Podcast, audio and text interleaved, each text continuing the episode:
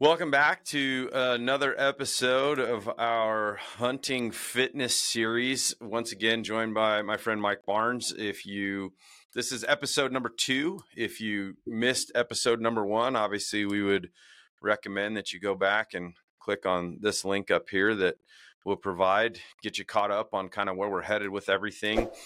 Today, Mike and I are going to sit down. We're going to talk a little bit about the weight room and we're going to talk about uh, kind of seasonal preparations here. So we're going to get into some things we're going to talk about, you know, what should we be doing during specific times of the year, things that we should be focusing on, how do we start generating programming that works us kind of forward towards our September, you know, for us, you know, I kind of consider this to be a little bit of postseason. We do have some hunts that we're kind of hoping we're still going to get accomplished, maybe more with a rifle in our hand, but kind of postseason in terms of archery. So um, I want to kind of kick things off. Number one, Mike, how are we doing today?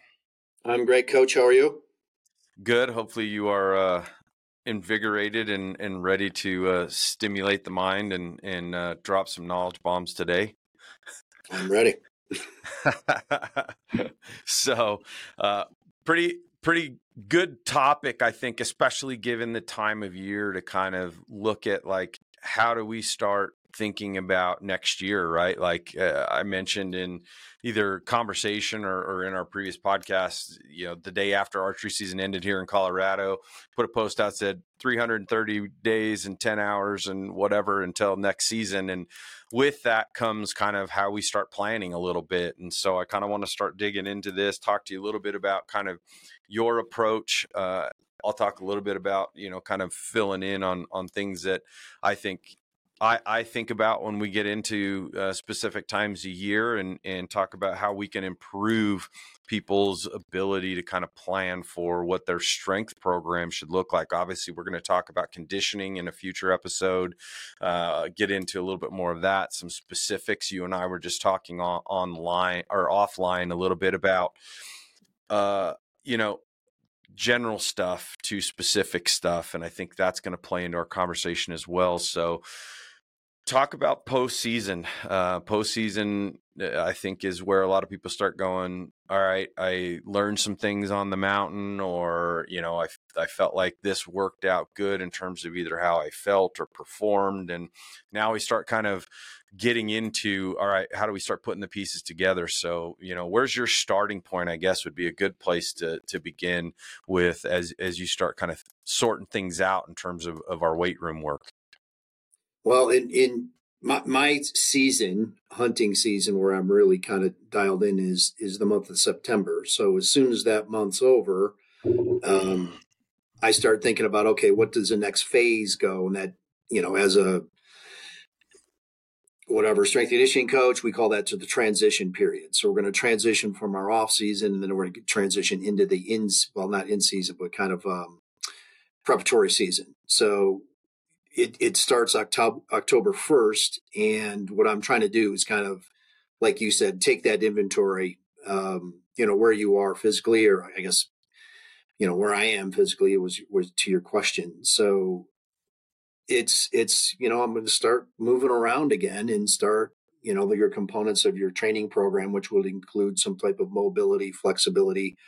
We'll pair those together, neuromuscular strength and endurance um, get cardiovascular kind of back where you wanted to do. And, and truly, I just want to kind of recover. So it's kind of a moderate to lower volume of, of uh, training with moderate to, to lower intensities. Frequency, I'll be training five times a week, typically, maybe four to kind of get back into it. And then once I'm through October, I start into November, and then I'm starting to hit the weights and work some strength training, which I enjoy to do. Um, I never really get away from cardiovascular training, but we're going to focus on strength training at this point. So during November, um, and then I'm going to call it through the winter. Um, it's it's not exclusively uh, strength training, but it's kind of strength training uh, focused. And then I'll start like the weather turns nice, get out the mountain bike, um, you know. And I've been you know whatever doing cardio in the gym for the most part through those months. in Colorado, it's cold, and sometimes it gets warm and it's great to take out the road bike or else get a hike in where there's when there's no snow Um, right. So that's that. The thing that's right in front of me is going to be October and kind of that transition phase, which we've just started. So it is. It's the beginning of October right now. So that's kind of what I'm doing is starting to get back into it, and then coming off. There's so much energy that I typically expend, and I know you too. Um, and we want to. It's like I got to save some of my um, energy for for you know for the hiking and the the intense physical efforts of the in season stuff.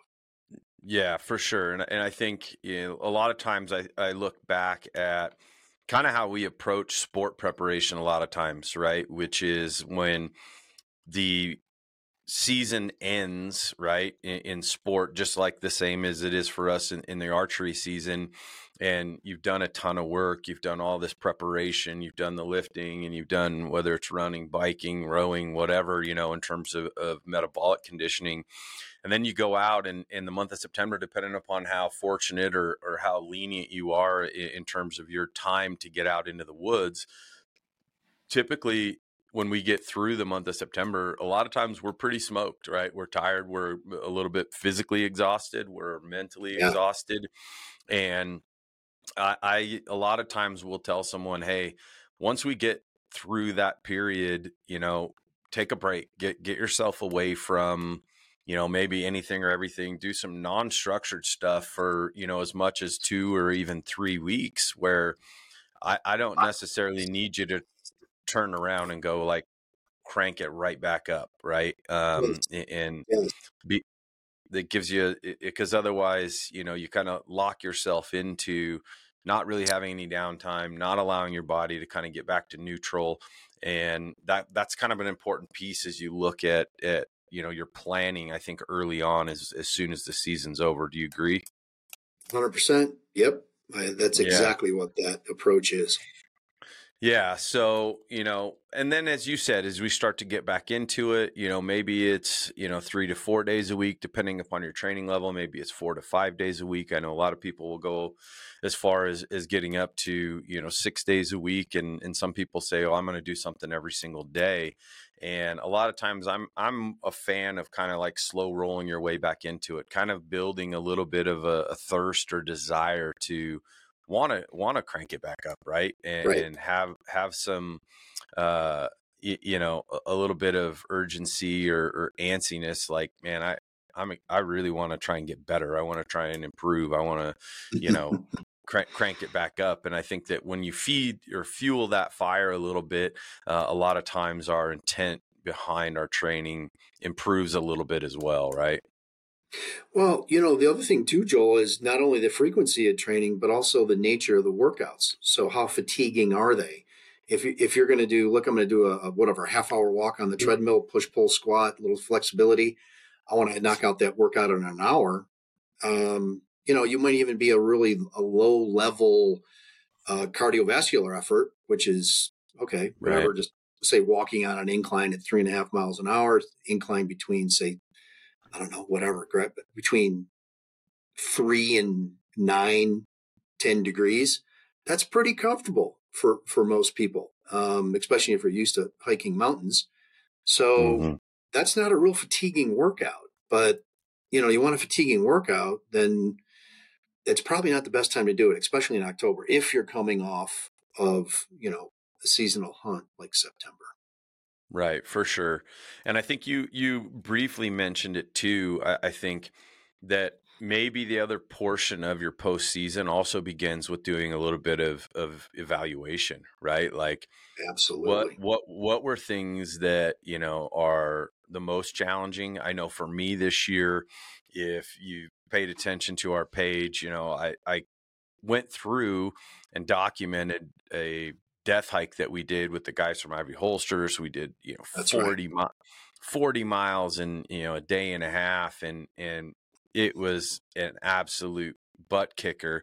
But I turned around and I specifically recall in September being in the woods and we had, you know, I think day two of our hunt, we were out like 13 hours, you know, we pushed close to 10 miles. And, you know, I thought to myself, like, oh my gosh, like, man, I am gassed. And you start to take into consideration things like climbing over deadfall and being off trail and all of these things that ultimately require so much more in terms of output physically than in con you know converse to that of doing that 40 mile hike which was 100% on trail yes it was tough yes we had packs on yes we covered a lot of ground but guess what i didn't step up and over any trees i didn't you know do yeah. th- that you know bushwhacking and all that stuff and you go wow that's a different animal right and so i think those yeah. are things that as you evaluate when you go through what your training should look like it's like is it a mobility issue right? You mentioned like focusing on mobility. I'm a huge fan of you know working on hip mobility working on ankle mobility you know even some components of some balance right? I mean i don't know how many times we're we're climbing up and over and on things and there's there's some you know places that we went where you're literally leapfrogging and hopscotching on trees and and things like that where you're not even touching the ground. So, do you put yeah. any emphasis towards those things within your programming as well, especially specifically talking about, you know, our hunt prep? Well, yes, specifically mobility and flexibility. Um, different ways I like to manage it. And you know, here's here's part of the problem is if you've got an hour to work out, you're going to use that whole hour. You're probably not going to do any flexibility. So you know, when I work one on one or else I you do any exercise prescription, I always include it. So they're forced to do that. But if someone has, you know, whatever, they want to go for a trail run, they're going to trail run and then they're not going to do any of that flexibility. So what I'll say is I give them a, I give them a home program as well. And, and I'll tell them like, look, I don't care if this is a cold stretch. First thing in the morning, last thing in the evening, just take it easy and just wiggle around. There is no wrong way to do this um, quads, backs, hamstrings, hip flexors, um, you know, whatever those areas are that you're going to focus on. That's probably it. Torso, some shoulder stuff as well. That's all good and well. Here's whatever, just say five to 10 flexibility, mobility type exercises. Do that. Um, I, the other thing is that I would mention too, if you are hiking and you're under load, significant load, just I'll say 35 pounds or more, and you get to the point where okay my hip flexor is really starting to bother me and it, it's affecting my gait. Stop. Take off your pack. Sit down. Go through a series of stretches. Get that thing to calm back to calm down as opposed to just kind of pushing through. Oh i only got whatever half mile or a mile left. I'm going to keep on grinding. It just it's going to continue to get worse. So stop during the middle of that hike and, yeah. and take some time out. Do you do that joel Oh, a hundred percent. Uh, I had numerous times this year where we took our packs off, we stop, we grab a snack or whatever else, and yep. I'll put my foot up on a log and go into a hip flexor stretch or you know kind of move things around and and that type of stuff because I as you said right like if you just say ah, well, this is going to suck and it's just going to keep getting worse or, or, you know, yep. it's going to, it's going to nag me for the rest of the day. Guess what? You're going to put that pack back on. You're going to keep hiking and the best thing you can do is try to address it. Right. So there's a lot of things that we do, uh, even day to day in the hunt, right? I bring a golf ball that I, I, I having our you know one of our totes or something like that or potentially even throwing my bag depending on whether or not we're base camping or spiking or whatever and work through mother, the footbed, right? And, eh, you know, your foot's going to take a beating yeah. as you're as you're out trouncing around. Uh, we bring a breath belt to try and help, you know, with diaphragmatic breathing and resetting because you're putting so much compression with that pack on all day, trying to release that QL a little bit and give that that low back a little bit of of uh, stress relief and and just things like that that I think all of that especially on the mobility side the flexibility side and and you know for all for all intents and purposes the weight room as well is this stuff is like compounding interest right and when i think yep. about how how how these things are in the long play right you're asking to just uh, we call it like going out and touching the wall right like make sure we go out and touch the wall routinely and, and that means that we're just going to always make sure that there's a focus there to those things because as you go day to day week to week month to month whether that's you know in in a hunt specific you know scenario or in your overall training you know yearly those are the things that over time are going to make a big difference Yeah. Well, I, I guess to kind of circle back on that too is the if you have an area that needs to be addressed after you assessed your season orthopedically, backs, knees, shoulders, um, you know, low back, hip flexors, whatever it is, address that first and try to mitigate that and manage that initially. So that can be something that you can do, especially if it's, um, you know, if you got some pain around those areas too. So one of the things that I did want to mention, the, one of my buddies I was hiking with and hunting with, um, you know, his knee started to swell up. And I'm thinking to myself, hmm, boy, I really wish you had a little bit more preparation or I knew about this prior to the hunt because it's like once that knee starts swelling, it's tough to manage if you know that you have significant sure. distances to cover the following day. Yeah. So in my mind, it was like, dude, I know you're doing everything you can, but if you weren't progressing over time and you gave me three months and eh, terminal extension at the knee and the VMO, it looks like that was kind of an issue. Now you're running into some tracking problems potentially. And not to say your hunt's over, but this isn't walking, you know, whatever, it's 300 limited. miles. Right. It's, it's totally limited. And, yeah, you know, you get to that next basin, you're like, I want to go see it. And you're like, well, his knee can't do it. So you don't, you don't yeah. want to make someone feel stupid, but you know that they yeah. just can't handle it. Yeah. Yeah. I mean, we, we ran into the, to a similar issue. You know, Jason has some meniscus problems and, you know, we went through yeah some pretty gnarly country for about two and a half days and the downhill the eccentric portion and things like that like he just you know he, he started to struggle and, and it affected our hunt and ultimately it, it kind of ended our hunt short and i always yeah. say that when you when you look at at things like that whether you know his is a little bit more orthopedically kind of uh you know related where it's like he probably needs to go and, and get a cleanup done and, and get that thing back yeah. to you know a, a, better position where he can start putting some work back in. He's been kind of disgruntled. He's been down in the weight room already trying to to do some things because i think he was really disappointed. But guess what? Like it's not going to go away and yeah. in your in your in your buddy's case right like whether it's you know that or the other which is lack of preparation or whatever i typically say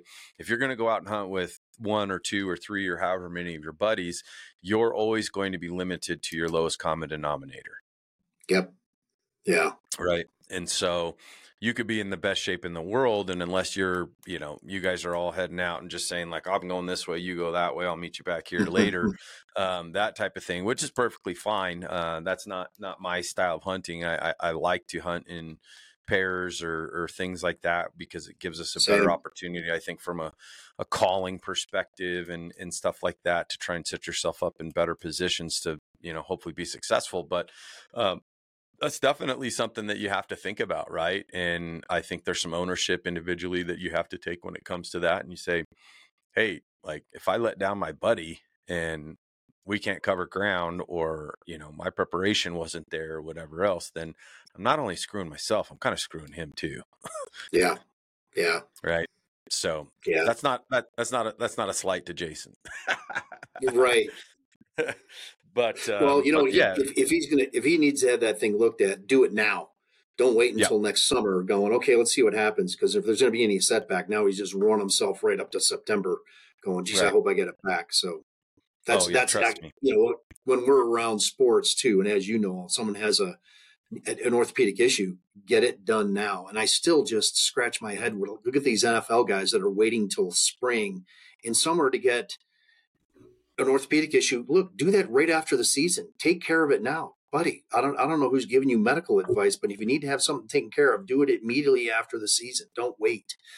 Yeah, for sure. Because you know the longer ramp that you give yourself to get back to, or oh, in a, in yeah. a lot of cases, I, I tell people, especially as they go through these things, right? We see it with shoulders, we see it with backs, we see it with with knees and things like that. And I say your mission shouldn't be to get back to where you were. It should be to actually get to a better position than where you were. Otherwise, you put yourself right back in in a similar situation to just end up, right. you know, having more issues. So there's definitely a lot to go on there. Um, let, let's let's kind of transition a little bit and talk. You know, we've went through a little bit of of off season. We've addressed some things. We've looked at you know, mobility. We've looked at, at adding in some flexibility stuff. We're kind of gradually working our way back up to speed, um, you know, from some non-specific things. And now it's like, all right, I'm kind of in a groove, right? And things are starting to kind of come back. I, have regained a little bit, maybe, you know, depending upon how much you beat yourself up over the past few months what's your you, you, know the beginning of kind of what i consider to be that like bulk of your training that like off season off season typically you're looking at you know the winter months and and as you start kind of working your way towards spring and then that's kind of what i consider to be where you know our preseason prep starts. So what's what's off season look like? Let's talk you know what's your sets and reps and and how are you kind of breaking up the week and that type of thing in, in terms of what you're attacking? Um you, you, just want to focus on kind of the winter months, or you want to go transition into spring? Or do you want uh, to like up? like like winter months? You know, during the winter months, as you're kind of building some strength, you're looking at you know increasing yeah. a little bit of maybe your capacities and those types of things, like kind of that you know three to four months of of winter. Yeah, I like to cycle through. So I'll typically use just like blocks, and um, there's a there's a couple researchers out there that block periodization so if it's going to be through November or December or January or February, I'm using those specifically to improve muscle endurance, improve strength, and improve power, power type movements, um, and then cycle back around too, right? So if I wanted to push just kind of my, it doesn't matter me or anybody else. That's what I would recommend is let's take this, you know, piece by piece. And even though like for instance uh, you know i'm working with a competitive individual athletic background and so he wants to work on his bench press and, and that's fine whatever but he's he told me and he he made a point he goes like mike i really want to rebuild my bench press for instance. All right so we're going to rebuild his bench press flexibility his lifting technique bar speed uh, the mechanics of the movement have all changed. And he said to me just just a few days ago, he was like, "It doesn't feel like I'm just muscling my way through these reps anymore." Um, we changed the bar path quite a bit and the bar speed quite a bit. He's not used to keeping a couple reps in reserve.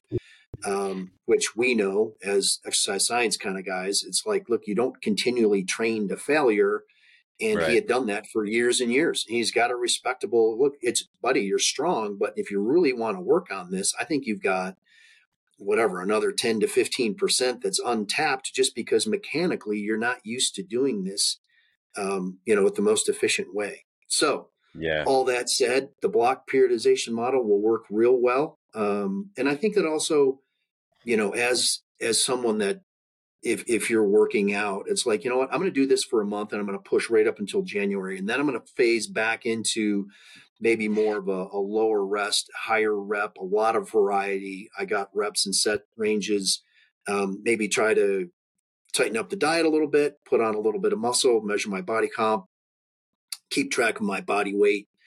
Good. And then i'll make another push through january and then into February, you can set yourself up to maybe some more some strength power gains in some specific movements as well. Maybe throw in some med balls, um, step up, step up, jump, jump squats, split split squat jumps. Um, yeah, so put all those things together in blocks and phases. Yeah, and and those blocks for you are those typically you know like four week, six week blocks. You know, you you know the model, but it's it's three weeks of a ramp up and then one week of a ramp down. Um, yeah, that's that's kind of the that's kind of the the model um, from a from a physiological point of view. That is right. is kind of the kind of the code that we use yeah. as strength and conditioning professionals. So I yeah. guess if I could just back up a little bit, it's not always three or four sets of ten. Um, there's nothing magic about the number ten. Um, so yeah, so we we would work multiple sets, different sets, reps, intensities, rest intervals, and then uh, build up for three weeks, and then pull back for one.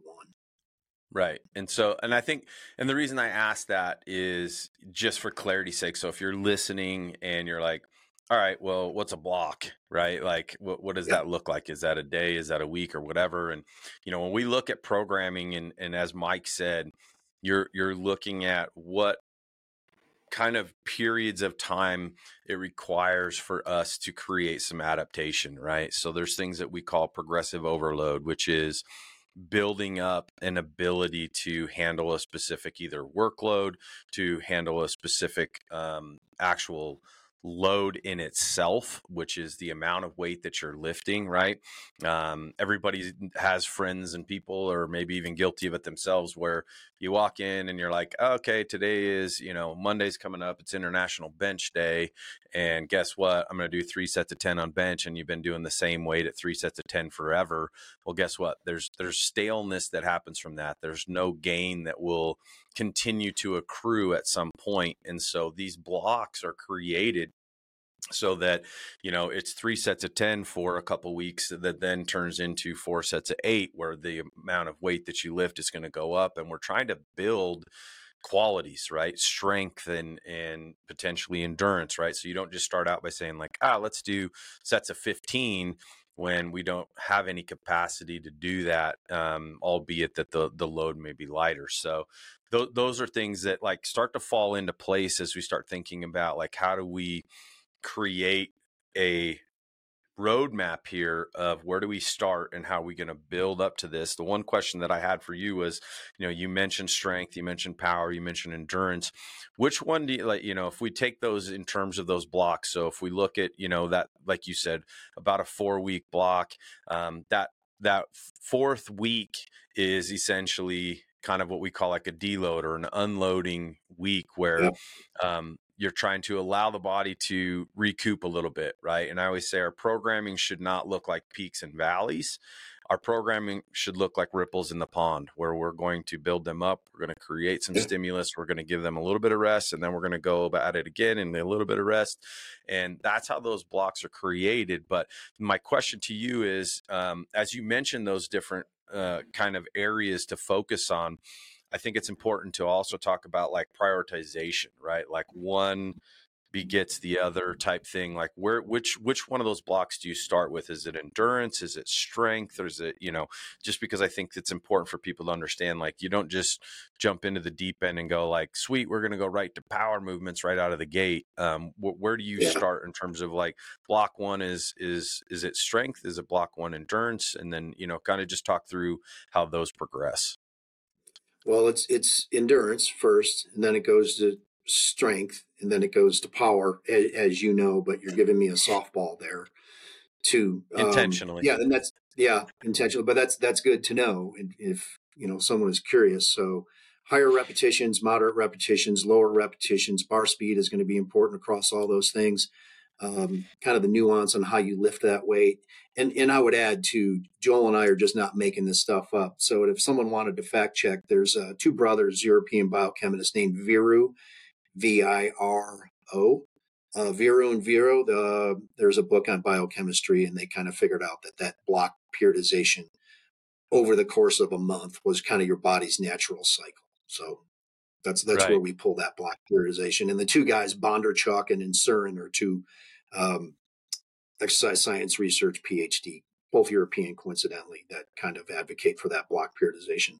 It, it yeah. works great not only for us as hunters, but also uh, in the tactical setting, it works real well too. And and you know, depending on whatever your sport is, that's right. That, that has a lot of application.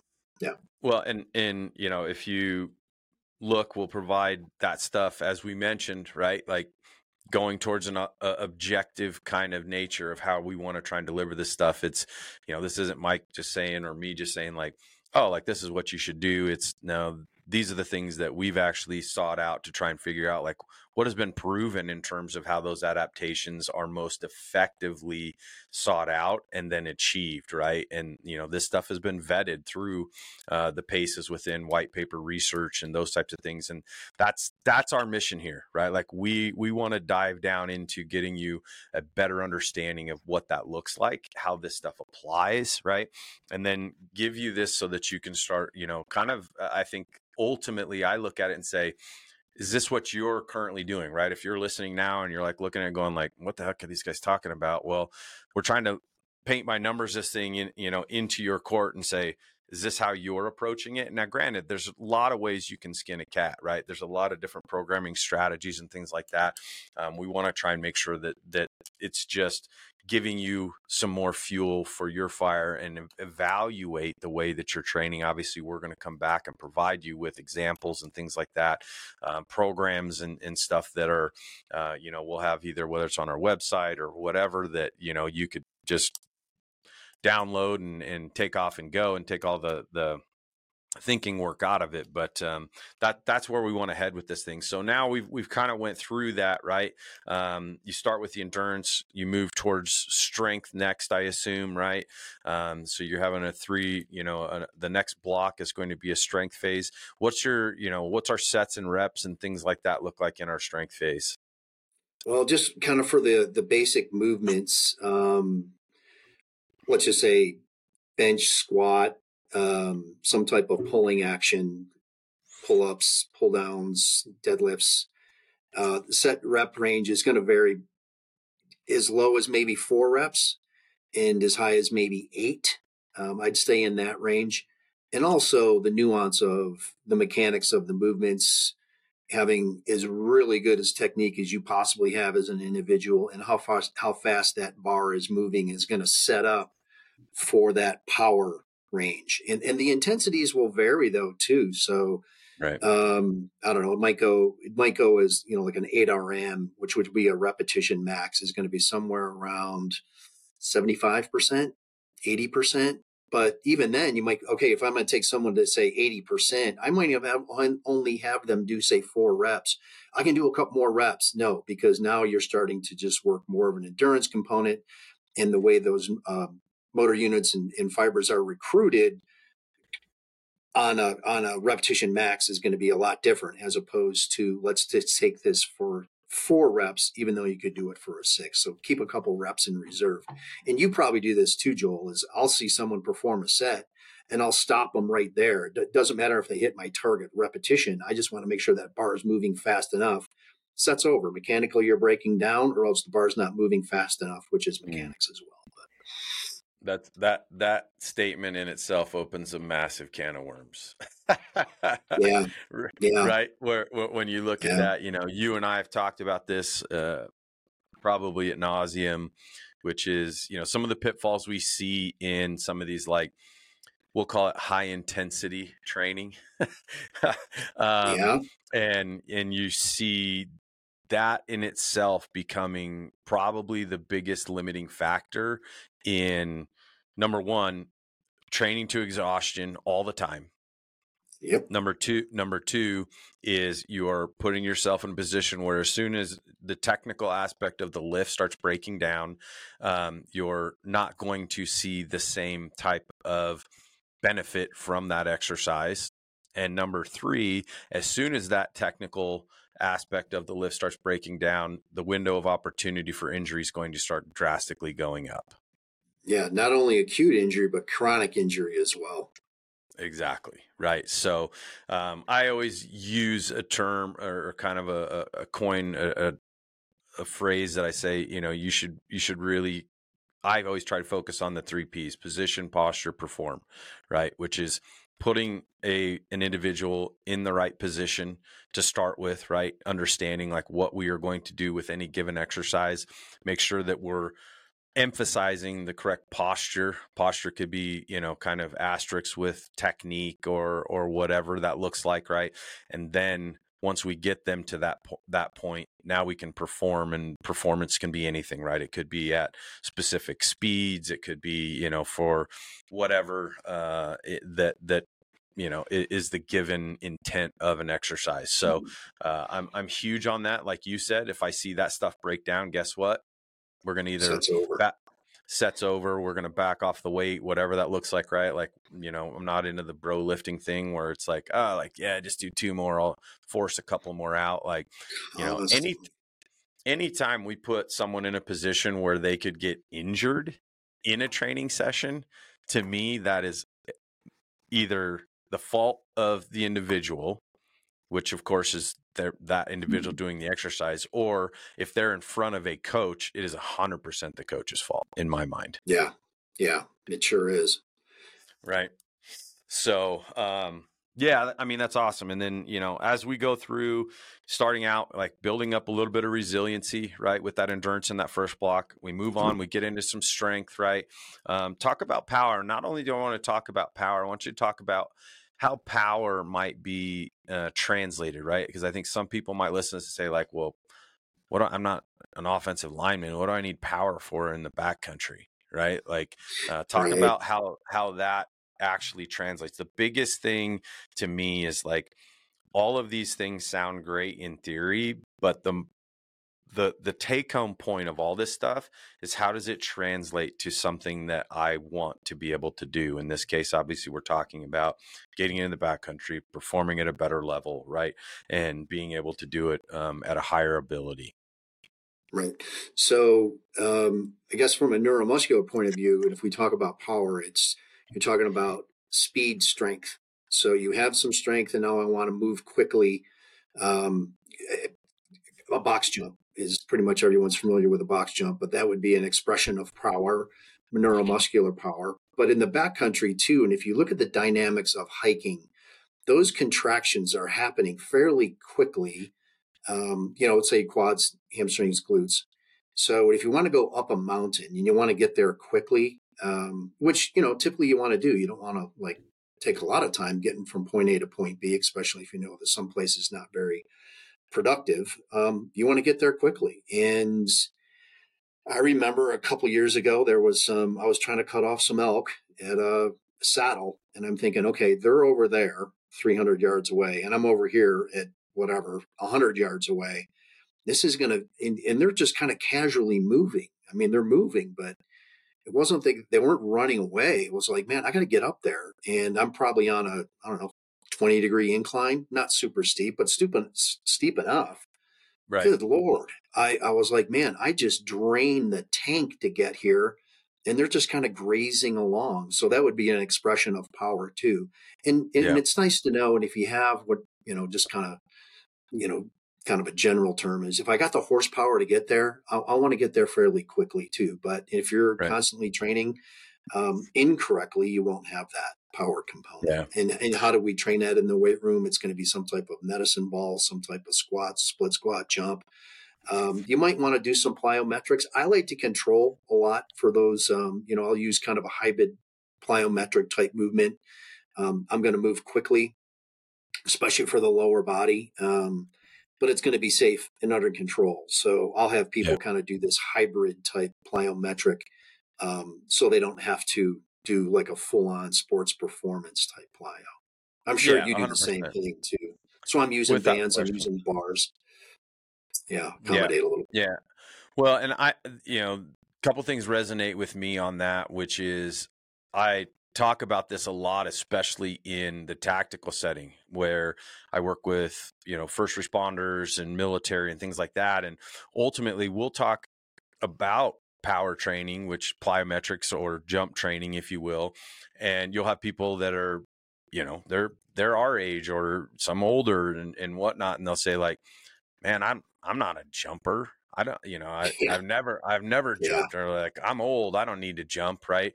And I typically follow that up and I say like, "Well, yeah, you're probably right." And but here's the thing, right? Uh, in the tactical setting and take law enforcement for example. One of their kind of markers that they have to do is within their testing is they need to be able to get onto a six foot wall and they have to scale that wall get off of it and and go on to somewhere else. And i say is getting on the wall the hard part?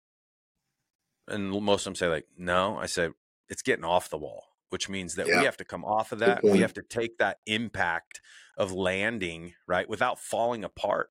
So we talk yeah. about power and what that does is as you were talking, the thing that came to my mind was like, how many times did I actually, you know, in that deadfall situation, did I come off of a log and I actually had to like you know really come down off of a log and you know land on the ground and guess what we focus so much in training on the gas pedal and the gas pedal is typically not where people get hurt it is the brake pedal. Yeah. It, it, it is the eccentric portion. It's the deceleration. It's the landing off of a log, that type of stuff coming down off of things where things fall apart. So, to your point, when you talk about power, I say there's a lot of small windows of opportunity, you know, jumping over a crick, right? Like there's multiple times where I'm like, eh, we're trying to find a place here. And guess what? That last three feet, I'm going to like, you know, jump up and over that thing or, or, you know, kind of broad jump my way uh, across that. And guess what? Those are, those are instances where if I've got a little bit more juice behind that, it's going to make that, that activity a little bit better. And more importantly, because I've done some preparation in the, in the power realm, that my landing, my ability to control that load, that deceleration coming off of whatever that looks like is going to be much better or potentially much safer because I've actually prepped for that a little bit. Yep. Great point and great examples. Yeah. So, um, all right. Well, now, right, we've built up some capacity. We've started to get some strength. We've incorporated a little bit of power training. Now we start transition. We say, like, okay, it's uh, preseason time, right? We start getting antsy. the The sun starts coming out. It starts warming up a little bit, and now we can now that that kind of September 1st is lingering near near to us and we start getting some urgency, right? How do we start making that transition? What's your training look like as you kind of have, you know, we set the foundation, right? That kind of off season three, four blocks in, in those winter months kind of sets the table for really starting to kind of ramp it up. Granted, we know the conditioning portion. We're going to talk a little bit more specifically about that in another episode. But from a weight room perspective, how does that start transitioning as we get into that preseason? You know what, Joel? I'm just going to break you right there, real quick. Let's back up and just talk real quick about how much um, power training should be incorporated. So your workouts all of a sudden just don't jump into this big, you know, we, I got 10 exercises of all power sure. to do, right? So, yeah, okay, yeah, yeah. if you're going to incorporate this to your point about progressions, we're going to take one, maybe two exercises and incorporate incorporate those into our strength routine. Um, so if you have right. a block, whatever, just pick your month of in March where you're i'm going to this we're going to use this as a power month. I'm still going to do a lot of those exercises i might drop out one i'm going to grab a leg press easy to pick on. We're not going to do leg press anymore. I'm going to incorporate box jumps and squats and i'm going to do this conjugated routine where i'm going to do both of those back and forth. Perfect. Don't do anything more than that. Um, be, the nature of power exercises is a lot different mechanically and stress on your body. So take take time to incorporate those exercises. And if we had to pick a number, you and I, we would probably say, I want to build that up to about 30% of my overall exercises. My third week of this block is going to be power training. Everything else, that 70% is going to stay with strength. All that yeah, said, I think point. that kind of summarizes pretty good the general guideline that we use. Um, yeah. If I'm starting to look into April now, what does your strength training look like? I circle back around because I know I've got April, May, June, July, and August. I'm going to circle back around to some higher repetition type stuff, but I'm going to incorporate some hiking. I'll probably won't bust out the pack yet, at least not my, yeah. you know, RMEF pack. I'm going to, you know, if I got to do just grab three three or four hour. Eh, four hours seems kind of long. Maybe a two to three hour hike. I'll just use a day pack, fill it full of waters and maybe some food. Yeah, and uh, you know I like to do that at least once a week because I want to. I want to get out. I want to get out in the mountains. I want to see what's going on. I want to see if there's any animals moving.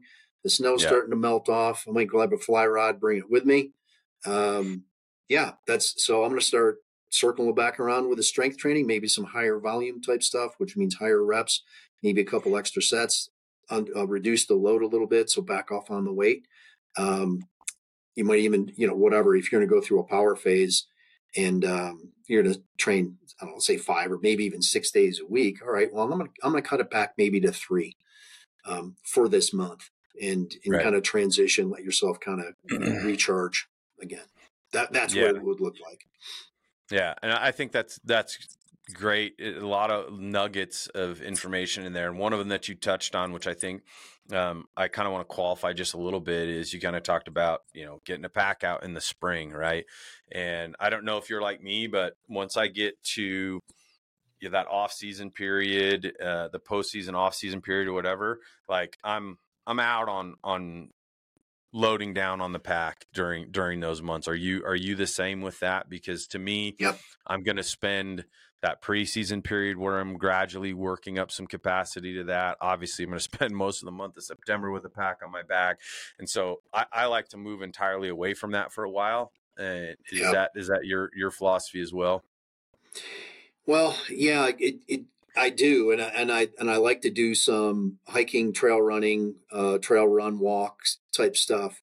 It's it's kind of fun. So, and the weather typically gets nice. Specifically, if you're in Colorado, it seems like May first, almost to the day, it starts to get nice.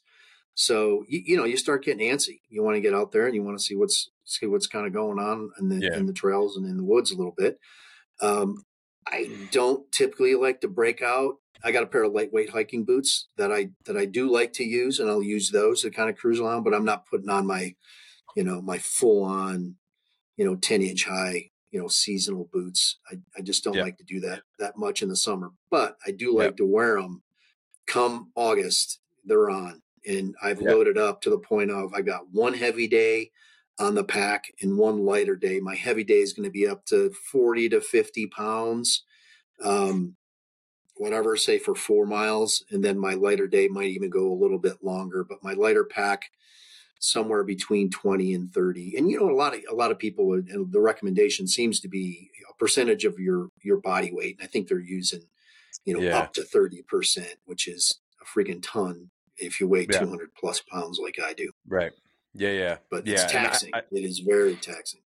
Yeah, and and I think I I want to spend a lot of time talking about the the pack, the rucking, and all that that stuff. Um, I, mm-hmm. I, think that you know we're just that that's kind of, we're kind of scratching that one right now, but I think it's important yeah. just to bring it up within our programming, which is guess what off season period. Put it away for a while, right? Um, yep. Let's let's focus on the weight room. Let's focus on strength. Let's focus on all the stuff that's going to help kind of install or inlay some of the physical qualities that we want before we start putting load down on that spine, before we start trying to build up some resiliency to having that thing on for longer durations and higher loads and stuff like that.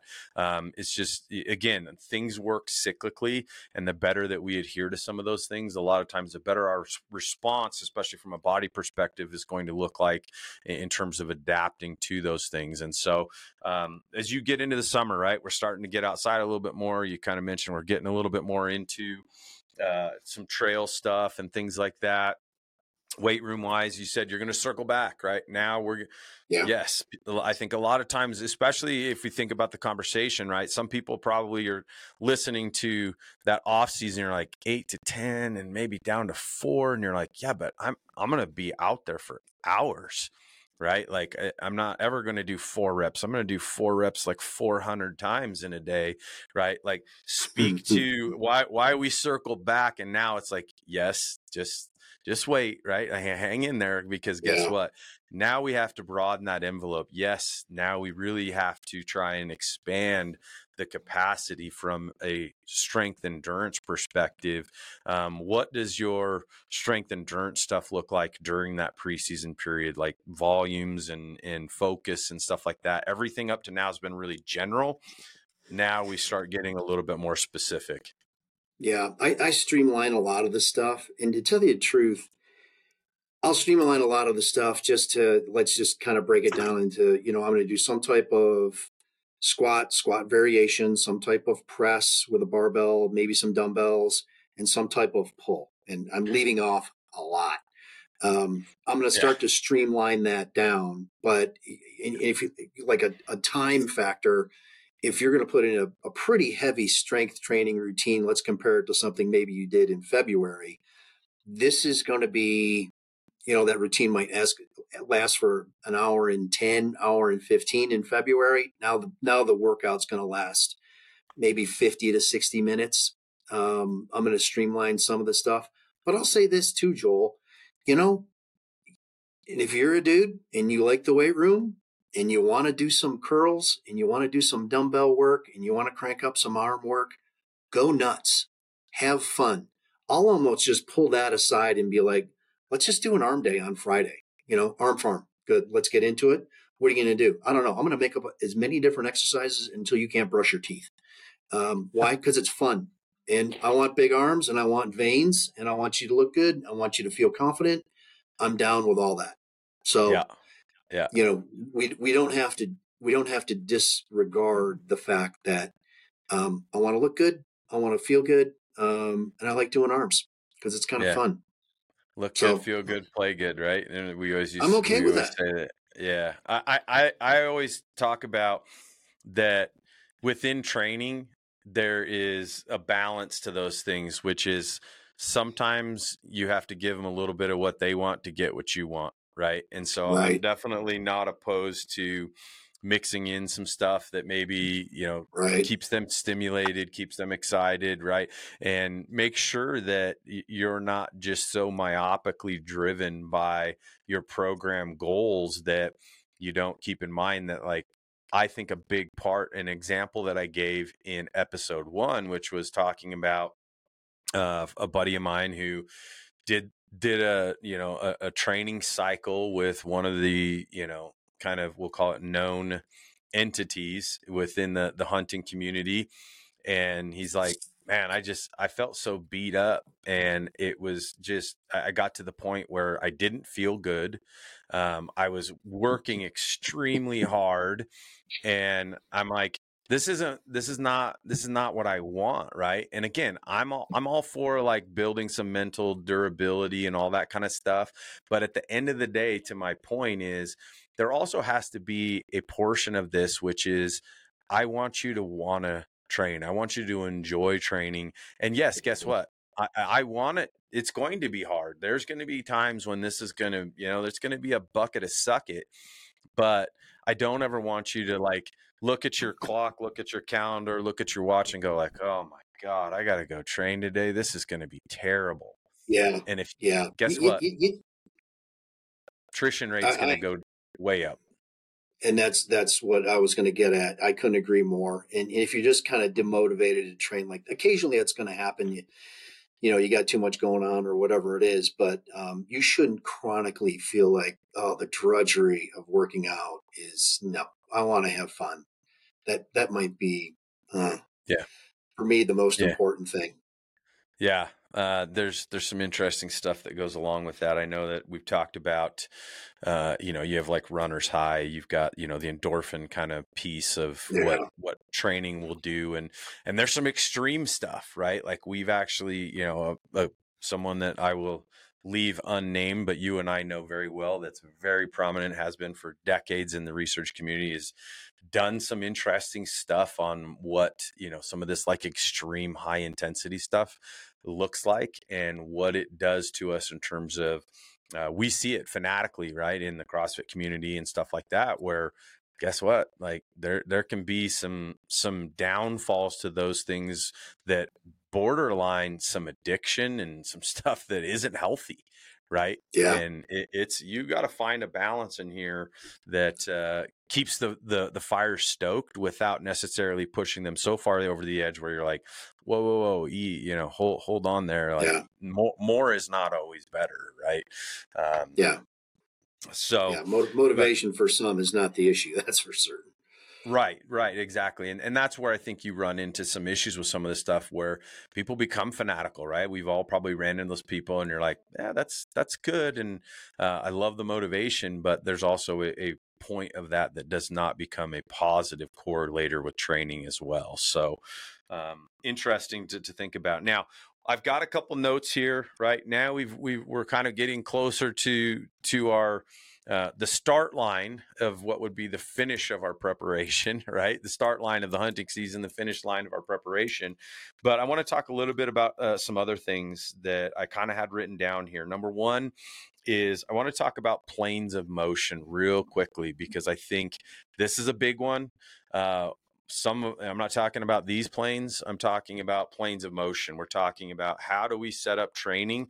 You've mentioned squat. You've mentioned deadlift. You've mentioned you know some things, and I am a huge believer that if your entire workout exists in a hallway, meaning that everything is here and here, here and here, and we don't do anything training wise in variation, right? Directional lunging, crossover stuff, moving laterally, that type of thing. Um, that's also potentially, you know, where I think the specific part as we get into preseason has to become a, a priority. Uh, do you prioritize that as well? I'm assuming. Well, yeah, now's the time to do it too. So we can take this in a lot of different different directions here. So the planes of motion, there's frontal, sagittal, and transverse. Um, mechanically, that's kind of how the body is uh, evaluated. However, if you look at uh, what the nature of hiking off trail, specifically in the West with downfall, um, you're going to make a lot of weird movements. And, yeah. you know, external rotation at the hip, up lateral movements, adduction, abduction, um, you know, specifically around the lower body is is going to be key. Um, the ankle has some issues there when you're off trail. There's always that um, misstep where you're thinking, "Man, I didn't I didn't see that rock there, or I didn't see that hole, or else you know I, I took a step across that creek and you know I darn near rolled my ankle." And you throw on a pack, and then the mechanics change up even more. So. Um, yeah. I think there's some orthopedic issues there. There's some uh, you know neuromuscular issues there as well. Is your body used to that type of stuff? And yeah. if if um, if you're not used to it, you should try to get off uh, you know off trail a little bit too. So I guess yeah. now what we can do in the weight room there, there's a lot of different directions. Um, the balance issue, which you already kind of mentioned. Um, yeah. I like to do some balance issues with folks. I think a lot of it stems back from um, geez, I'm losing my balance as I get older. I'm not nearly as stable as I used to. And if you look at the correlation between strength and balance, I, I think there's you're going to see a lot of you know direct correlation between those two kind of causation as well. Yeah. So I never get too far away from that strength, but I do want to do some ankle strengthening. I want to do some balance specifically designed for the hip and knee in particular. And and if you look at people that are losing their balance, they're losing their center of gravity. It's outside of the base of support, and their hips aren't going to be in uh, the correct position. So yeah, yeah, 100%. that's that's kind of what I want to address in the weight room. Yeah. So just real quick, so that people understand. So Mike Mike threw out a couple terms there: sagittal, frontal, and transverse in terms of planes, right? And and as I mentioned, most of our workouts typically re, you know kind of reside around the sagittal plane. The sagittal plane is going to be your squat it's going to be your deadlift it's going to be your bench press it's going to be your shoulder mm-hmm. press it's like i said anything that is essentially here and here right? And what i mentioned is diversifying. So frontal plane is going to be moving left and right. It's going to be doing lateral lunging it's going to be doing uh, things that are out and away from our body, which, as as Mike mentioned, right, like getting our foot outside of where our center of mass is.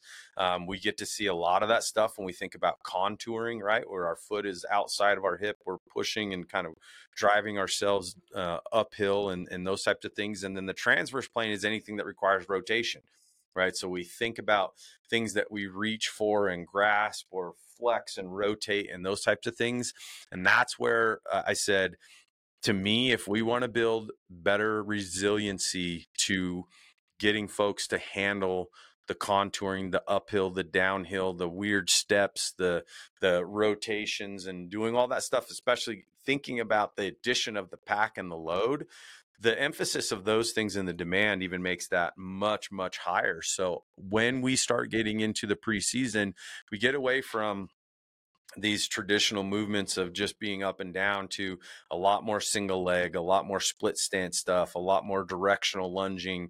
Uh, I do things at 45s and drop steps and crossovers, and our step ups and things like that become a lot more diversified. In fact, I can provide a link up here to what we call our side hill series, and we'll actually put people where their foot is going to be inverted. We're going to put their foot everted. We're going to put their foot downhill as they do some lunging things because, you know, you and I are lucky. We can go out and head up to the hills and be there in 15 minutes mm-hmm. and, and, start putting ourselves in that environment. But if you're from Missouri or, you know, wherever else you know that maybe is, is a lot more flatland you may have to simulate some of these things in training and that series is a really good one to kind of show you like okay how can i prep that foot a little bit? How can i ensure that I, I get myself into some little bit more realistic positions that i might have to account for when i get out there? And and um, those are those are ways where you know we're trying to create maybe some hacks for you if you will that uh,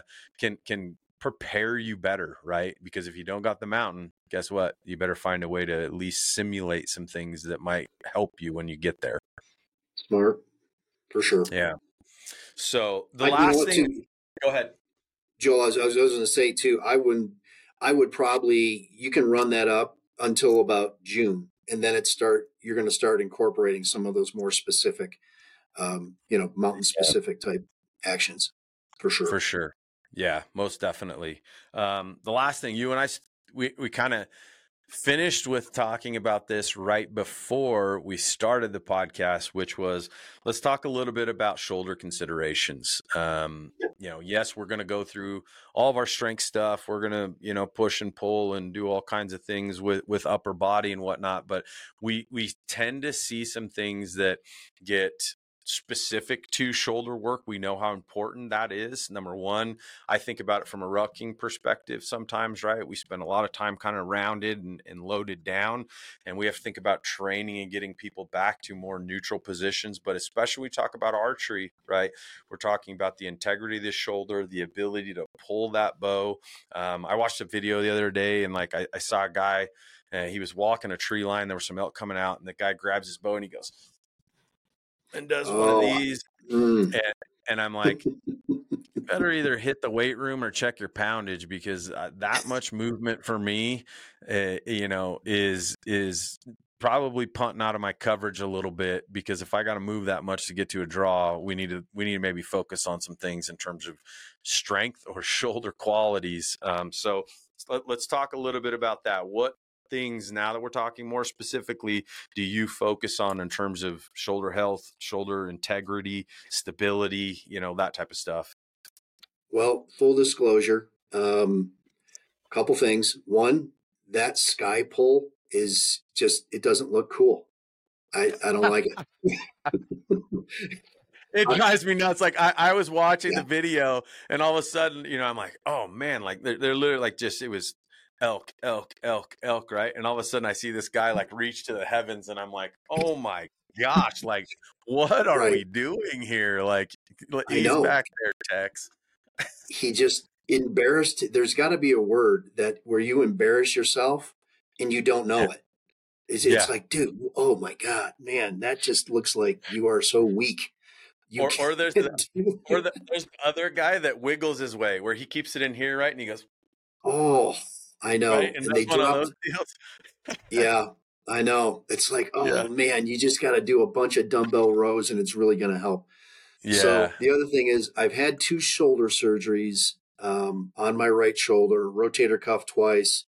Uh, they had to cut it and reattach it. Bicep tendon had to cut it, reattach it. Um, they had to shave off some um, bone spurs on there too. So I'm very familiar with um, you know the rotator cuff and how it works and scapular stabil- stabilizers winging of the um, the scapula as well impingement. It's all kind of this syndrome um, that that needs to be addressed. And my mechanism was i threw a football you know when i was back in the nfl to uh, for a lot of years um, you know and i'm i'm trying to throw it accurately and you know in the off season so you do end up throwing a lot of footballs that took a lot of damage there and then yeah. you know years of heavy strength training powerlifting olympic weightlifting it's you know it's it took its toll on me so yeah um it had to be repaired I, all that I said, you were talking about me it will right. be.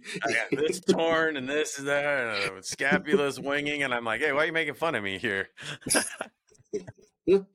so I'm fighting. Um, I'm fighting off two surgeries. That's what I've been doing. Yeah. Trying to make, trying to work on these qualities that we're talking about here is is, is my, Let my me tell you, objective. What's going to happen, Joel? You're going to wake up one day and you're going to say, "It's time." And I held it off as long as I possibly could. And yeah. it had been about a year and a half. And I said, all right, today's the day. I got to get it done. Um, so at any rate, um, yeah. So flexibility around the shoulder, listen to your shoulders. They'll tell you a lot.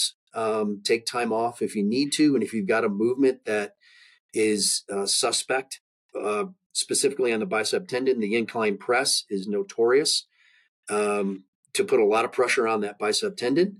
Um, that that can lead to problems, especially if you're very determined not to give up some exercises that are very punishing. Right. Um, so you know, flexibility around the area, some strengthening around the area. Um, I I've got you know a series of exercises that I like to do specifically for um, archery um, around the rotator cuff, and it helps.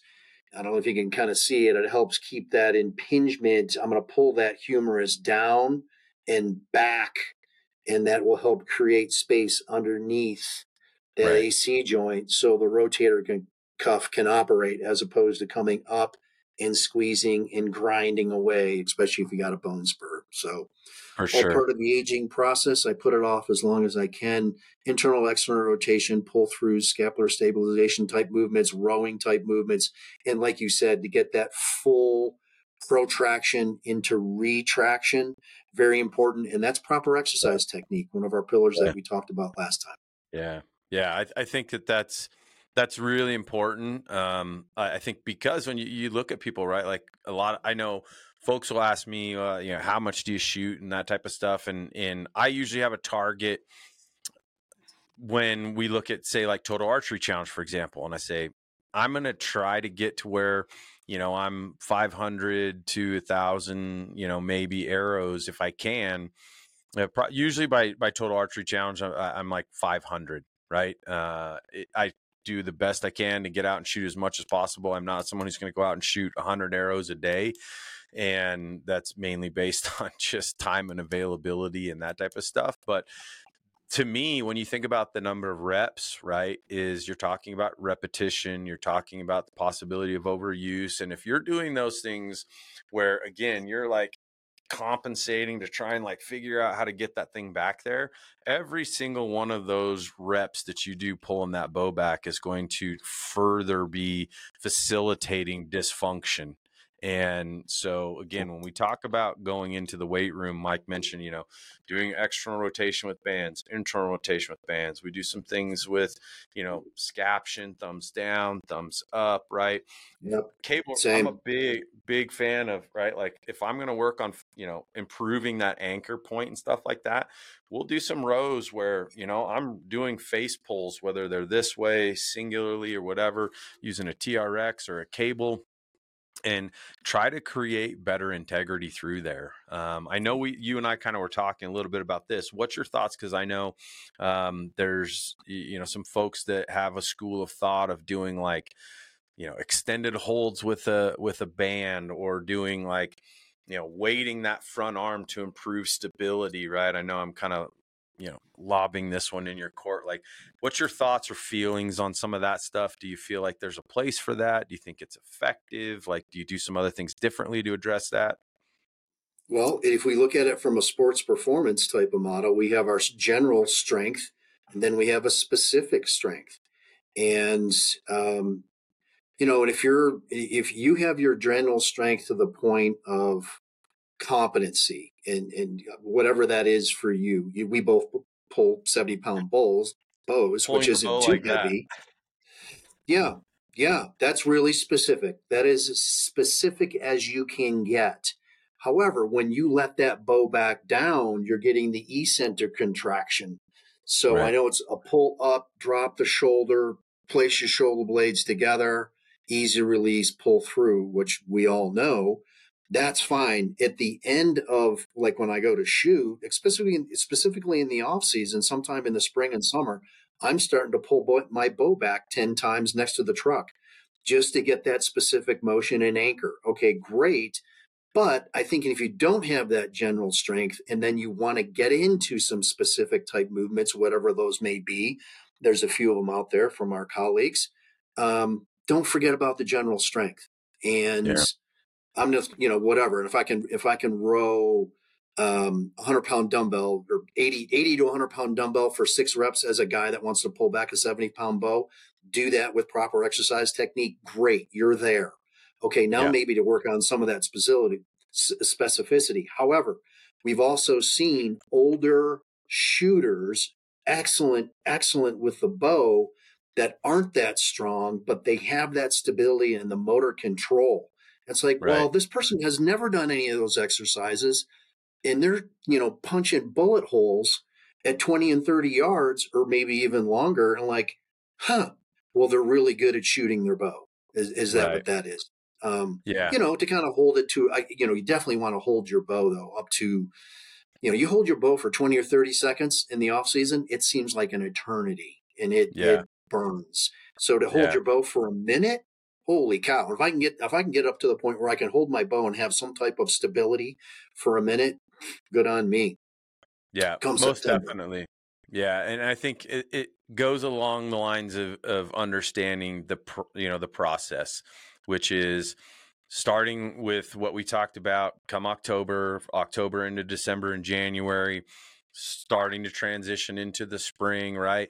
All of those things that you do yeah. in those months to build up in terms of building general strength, increasing that to, you know, having some power and and then starting to build up some endurance as we start getting into the preseason like all of those things are going to hopefully afford you the ability to not be this guy, right? Like and yeah and that the shoulder qualities of some of these things that become specific right rotator cuff work and stuff like that like those can be sprinkled in throughout all of those periods depending upon you know if you have no shoulder issues they're a good yep. idea to do once or twice a week right if you do have shoulder issues Absolutely. right i've yeah. got two torn labrums right my this shoulder here I, I tore a bicep and guess what that's that's my draw arm I make sure that I'm constantly doing things to focus on not only the integrity of the shoulder, the strength of the shoulder, all of those basic things that are going to help me improve